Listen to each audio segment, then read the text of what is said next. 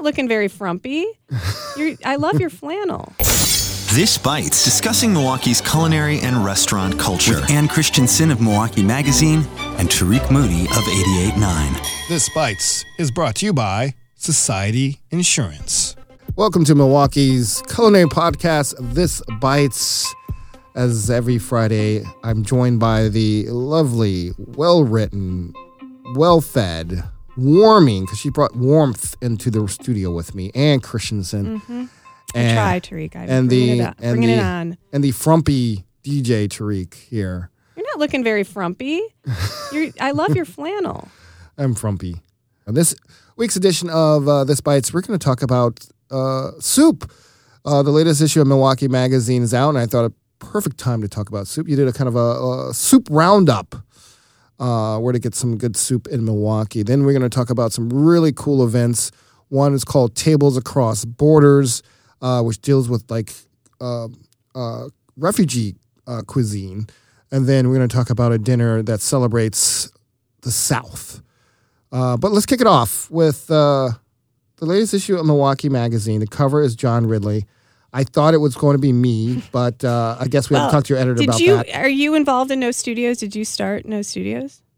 Because the story is about that. I have a Yes Studios. Oh. In the issue, you have a roundup of soup. uh, Yeah. and I thought, It's like, let's talk about soup. It's it's, it's warming. It's you know. Yeah. Number one on my list: Soup Brothers in Walker's Oh Point hell yeah! on Yes. Florida Street. Can you believe it's been there 20 years? Wow. 20 years. I wasn't even born. Okay, so you know, if you haven't been there, it is it's so fun for for, for me. If like if I'm in there and I'm picking up soup and you see somebody come in and you realize they've no they've never been in there before, they're like, wow, the music, the vibe, Mm. everything about it is kind of you know unusual, Mm-hmm. and that's. You know, courtesy of Richard Regner, the owner, who's, who's designed this place. They always have, uh, you know, maybe four, five, six different kinds of Yep. soups, broth based or cream based. I highly recommend the cream based ones um, and it comes in a couple different sizes.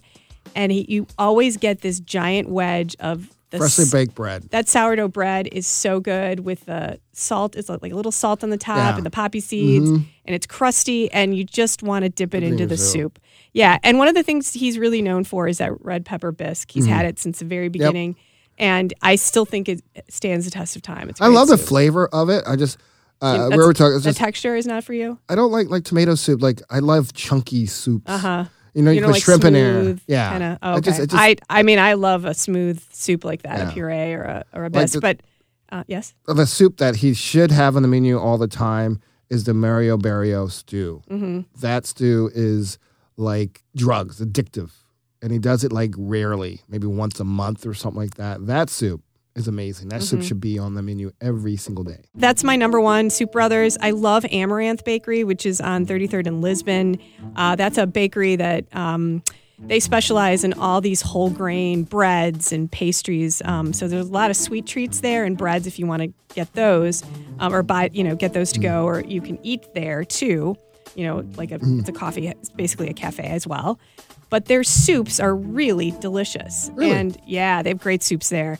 Like they have a peanut sweet potato, a potato kale with Italian sausage. It was really like almost like a silky rich broth, Turkish lentil, borscht, shrimp vegetable curry. You get one of their rolls or some bread with it, and it's just a great meal. Mm, sounds good. Nonprofit Radio Milwaukee is brought to you by you. A membership contribution is your personal commitment to music and to Milwaukee. Visit radiomilwaukee.org to check out our donor benefits and the thank you gifts you can get to show off your 889 pride.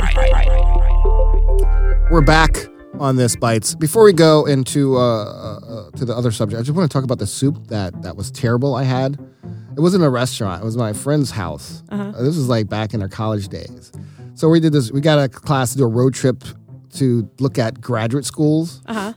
I'm doing air quotes in air. It was a reason just to get out of school, and that we had to do a report and all this stuff to be justified get out of school, like we do in study on graduate school. So we went to uh, Atlanta, and we stayed at a, a friend's uh, aunt's house or something like that, and she made turkey soup. Um, apparently, she didn't understand about the concept of broth, so she just put turkey in hot water and put vegetables, and served it to us. No. And then just a bunch of salt. Oh gosh. And it was just like we're sitting there, like all of us, like five of us, just sitting there, all bite at once. We sit there at each other, like, we're like, who's gonna go to the bathroom first and point out? It's so bad, but it's so long ago. But anyway, we're gonna talk about a really cool event. Three restaurants putting together, kind of celebrating the refugee community here, especially the cuisine. It's called Tables Across Borders. Can you talk to me about that? It is a uh, dinner series, I guess you could call it, presented by Amalinda, the Tandem, and Tricklebee. And they're calling it a Milwaukee Global Food Tour collaboration, highlighting chefs from refugee communities. And they've set up, looks like about six or seven dates coming up um, this winter into spring. Yep. And each one of them celebrates a different sort of refugee cuisine. So on the 25th, there's Ethiopian cuisine prepared by Chef Abba Beck, and the location is at Amalinda at six. And these are these rotate. They they this first one is at Amalinda. three restaurants. Yeah, right. And and um, between that restaurant, uh, between I'm sorry, Amalinda, the Tandem, and Tricklebee. Yeah. So on March 11th, uh, Rohingya cuisine prepared prepared by Chef Hasina, and that's at the Tandem at six o'clock. I learned a fact about the Rohingya community, Yeah. refugee community. Milwaukee probably has the largest Rohingya refugee community in the country. I didn't know that. It was a story on WUWM um, the other day. Um, It's very fascinating. Okay. I didn't like. I honestly, I didn't know much about that community till I just started digging up because of this Yeah. event. I started doing research, which Very is kind of interesting. Yeah. really fascinating about the cuisine. So I love this idea. This is Mm-hmm. absolutely fantastic. So on the 25th of March, there's a uh, Congolese cuisine uh, dinner prepared by Chef Josefina. That one is at Tricklebee Cafe at 6 p.m. And if you don't know Tricklebee, that's the Pay What You Can Mm-hmm. Cafe. Um, really great concept. Um, on April 8th, Syrian cuisine prepared by Chef Tahani. That's at Amalinda at 6. April 29th, Karen cuisine prepared by the Paw Sisters at Tricklebee at 6 p.m. And then finally on May 13th, Serbian cuisine prepared by Chef Natasa. Uh, and that's at the Tandem at 6 o'clock. And um, there's a link to this on Amalinda's website. And actually, it's on their Facebook too. Uh, if you go to Amalinda's Facebook, Tables Across Borders. speaking of that, I was just pulling up. I just I forgot. Have you heard of the Conflict Kitchen? No. I think it's in Pittsburgh or Philadelphia, one of those cities with terrible football teams. Um, Conflict Kitchen is a really cool concept, which is just kind of thought of this, um, where they only serve food from countries with uh, which United States is in conflict with. Wow. And so it changes. So like one time they had Iranian food, other times they had Iraqi food, they had Serbian food. So it just it just maybe brought me back to that that concept that was out in Pennsylvania. I think they're still uh, in existence. They still have a menu and a website. Um, I don't know what meal they're doing, cuisine they're doing this time, but it changed. Oh, they're, doing Palestinian. So each week, a different local Palestinian will uh, be available at Conflict Kitchen to share their lunchtime with any members of the public, and kind of kind of cool concept. Just that kind of remind me, tables across borders, kind of remind me of that. Next event, uh, a few weeks ago, we mentioned that uh, the author, James Beard winning author, Michael Twitty, author of the uh, award winning book, The Cooking Gene. If you haven't read it, definitely check it out. It's coming to town for, to uh, do a talk at the library on February 18th, the Mitchell Street branch. Uh, journey through African American cooking. The cooking gene kind of, Michael Twitty kind of explores the DNA of Southern cooking going all the way back to uh, Africa, which is really fascinating. He's a great person to know, very opinionated, um, very passionate individual, and he's coming back. He was here last time, maybe back in 2016, I think, 2017. But he's coming back February 18th, 6 p.m. to 7 p.m. at the Mitchell Street Library. Next day, February 19th, at the Diplomat, they'll be doing a special dinner in honor of uh, Michael Twitty called Taste of the South. It will feature uh, chefs, of course, Dane Baldwin of the Diplomat, Linda Burrell, Jennifer Casey, Zakia Courtney, Caitlin Cullen of the Tandem, Michael Easterling, Jarvis Williams, and Venus William will cook up a feast regionally and cultural diverse Southern foodways. Uh, so, uh, in honor of that, kind of uh, Michael Twitty coming to town. So, I'm looking forward to that because I'm a I'm, I'm a uh, I'm a Southerner by heart, and I'm gonna judge their Southern cooking. I, I feel like you are chomping at the bit to get to this dinner and, and you know, This does not taste like my grandma yeah, greens. right, and offer some constructive criticism. No, and uh, it sounds like they're going to do share uh, share platters of food Yeah. with a set menu that's going to include vegetarian, Vegan. vegan, and so gluten free. a little bit for everybody. Uh, Little sounds bit for like- everyone, So yeah. you've not really had like if you really haven't you know really experienced good Southern food because most people outside of the South um, think of Southern food as this homogenous cuisine, which is so wrong. Like it's fried chicken, collard greens, and that's Southern cuisine. I'm like, no, Southern cuisine is like it's so so diverse, so amazing, so regional. Mm-hmm. I mean, even Georgia alone, there's different things that you can get that you can't get anywhere else. And like barbecues are so regional. I mean, Southern cuisine is such an amazing cuisine in the country. And I think it's the best cuisine in the country by far. I mean, it's truly a, an American creation. Also, the proceeds for the uh, Taste of the South event at Diplomat will go to places like Alice Gardens and Fondy Food Center. So it's also been benefiting a good cause. Let's go back to Milwaukee Magazine, the latest issue of Milwaukee Magazine. Yeah. Uh, let's talk about pizza. Pizza, another very warming food. Yeah. I've had some. I got a I've had a, I've had a little bit of pizza. In I've been eating a lot of days. frozen pizzas. Not frozen for me Because I haven't been going out anywhere. yeah, I haven't no, like I know. I stocked up on frozen pizzas. That's all I've I. I would assume if the pizza places that, that were open had a run on deliveries the last few days. That's my guess. I, didn't want to make people deliver either. I just I Yeah, like that's I a- was like I don't want you to come out in this stuff. So I'll just I go to my corner store, get a can of roast beef hash and some frozen pizzas and dock it up. yeah. That's what I did. Well, okay, so I'm going to mention a place that uh, I don't know that we've really talked about it. Uh, it's called Santino's Little Italy. It's in this really kind of little off the beaten path location, and uh, it's it's sort of um it's a little Italian place.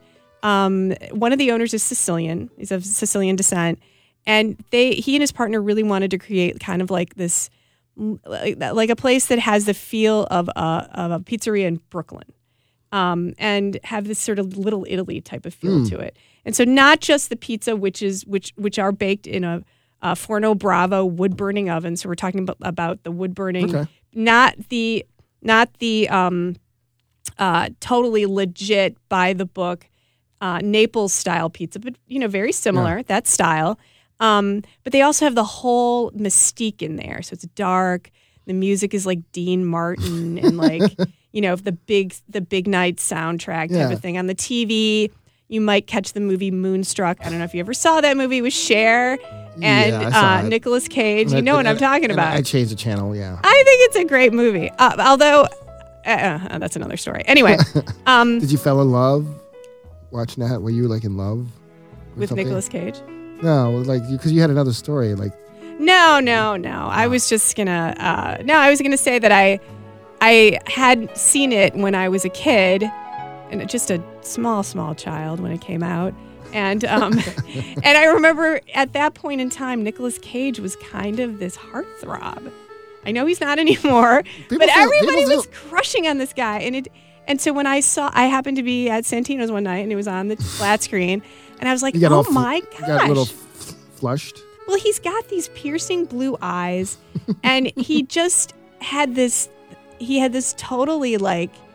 Uh, he, he was just so genuine and humble, and he, he just wore his heart on his sleeve in this role. Okay. Plus, he was just really, really handsome at that point in time, and so it was just sort of a really fun movie. And I guess I was rediscovering it all over again. I hadn't seen it in many years, but uh, over a pizza and. Not kidding you, they serve on the menu uh, an appetizer meatball that's like they call it a bocce ball, and I'm I'm you can't see that I'm actually Like showing size? Tariq yes the size with my hands of this meatball. Yeah, it's like a softball size meatball. You know, veal, pork, and beef meatball. Really finely, like you can tell they finally handle them when they make them because they're not. They're just so delicate, but You like the by yourself? perfect texture.